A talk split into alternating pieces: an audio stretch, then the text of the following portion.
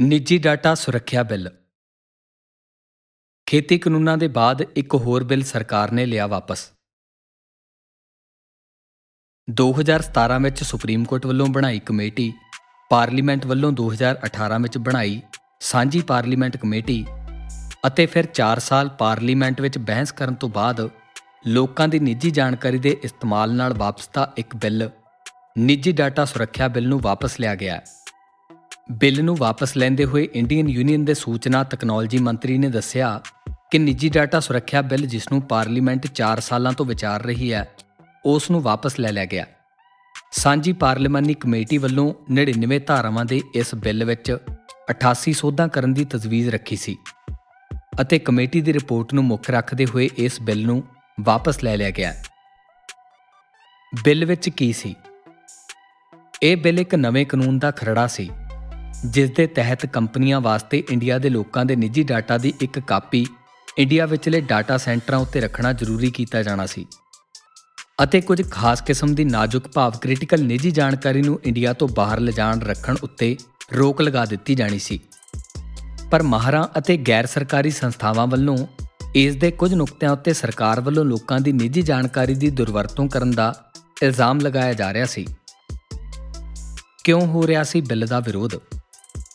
ਸਾਂਝੀ ਪਾਰਲੀਮਾਨੀ ਕਮੇਟੀ ਤੋਂ ਇਲਾਵਾ ਗੂਗਲ ਅਤੇ ਫੇਸਬੁੱਕ ਵਰਗੀਆਂ ਵੱਡੀਆਂ ਟੈਕਨੋਲੋਜੀ ਕੰਪਨੀਆਂ ਅਤੇ ਨਿੱਜੀ ਜਾਣਕਾਰੀ ਦੀ ਸੁਰੱਖਿਆ ਜਾਂ ਨਿਜਤਾ ਭਾਵ ਪ੍ਰਾਈਵੇਸੀ ਦੇ ਖੇਤਰ ਵਿੱਚ ਕੰਮ ਕਰਦੀਆਂ ਸੰਸਥਾਵਾਂ ਅਤੇ ਸਮਾਜਿਕ ਕਾਰਕੁਨਾਂ ਅਤੇ ਟੈਕਨੋਲੋਜੀ ਮਾਹਰਾਂ ਨੇ ਵੀ ਇਸ ਬਿੱਲ ਦਾ ਵਿਰੋਧ ਕੀਤਾ ਸੀ।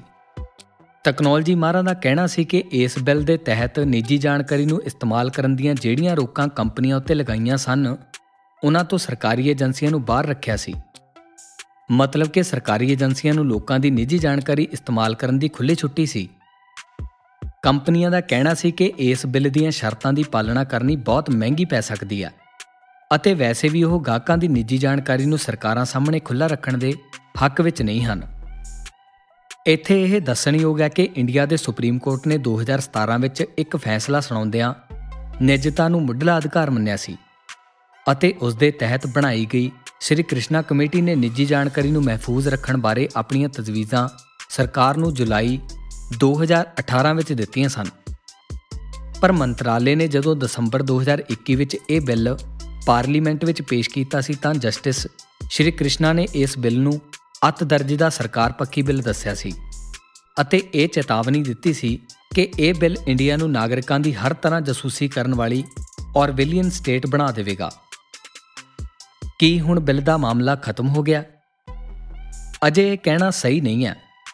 ਆਉਣ ਵਾਲੇ ਦਿਨਾਂ ਵਿੱਚ ਸਰਕਾਰ ਵੱਲੋਂ ਵੱਖੋ ਵੱਖਰੇ ਕਾਨੂੰਨਾਂ ਅਤੇ ਐਕਟਾਂ ਦੇ ਤਹਿਤ ਸੂਚਨਾ, ਤਕਨਾਲੋਜੀ ਅਤੇ ਸੋਸ਼ਲ ਮੀਡੀਆ ਦੇ ਖੇਤਰ ਨੂੰ ਕਾਬੂ ਕਰਨ ਲਈ ਪੂਰੀ ਵਾਹ ਲਗਾਈ ਜਾਵੇਗੀ। ਇੱਥੇ ਇਹ ਵੀ ਕਹਿਣਾ ਗਲਤ ਨਹੀਂ ਹੋਵੇਗਾ ਕਿ ਇੰਡੀਆ ਦੀ ਸਰਕਾਰ ਉੱਤੇ ਪਹਿਲਾਂ ਹੀ ਆਪਣੇ ਬਣਾਏ ਕਾਨੂੰਨਾਂ ਨੂੰ ਛਿੱਕੇ ਟੰਗ ਕੇ ਆਏ ਦਿਨ ਸੋਸ਼ਲ ਮੀਡੀਆ ਅਤੇ ਤਕਨਾਲੋਜੀ ਨੂੰ ਇਸਤੇਮਾਲ ਕਰਕੇ ਲੋਕਾਂ ਦੀ ਨਿੱਜੀ ਜਾਣਕਾਰੀ ਚੋਰੀ ਕਰਨ ਦੇ ਇਲਜ਼ਾਮ ਲੱਗਦੇ ਰਹਿੰਦੇ ਨੇ।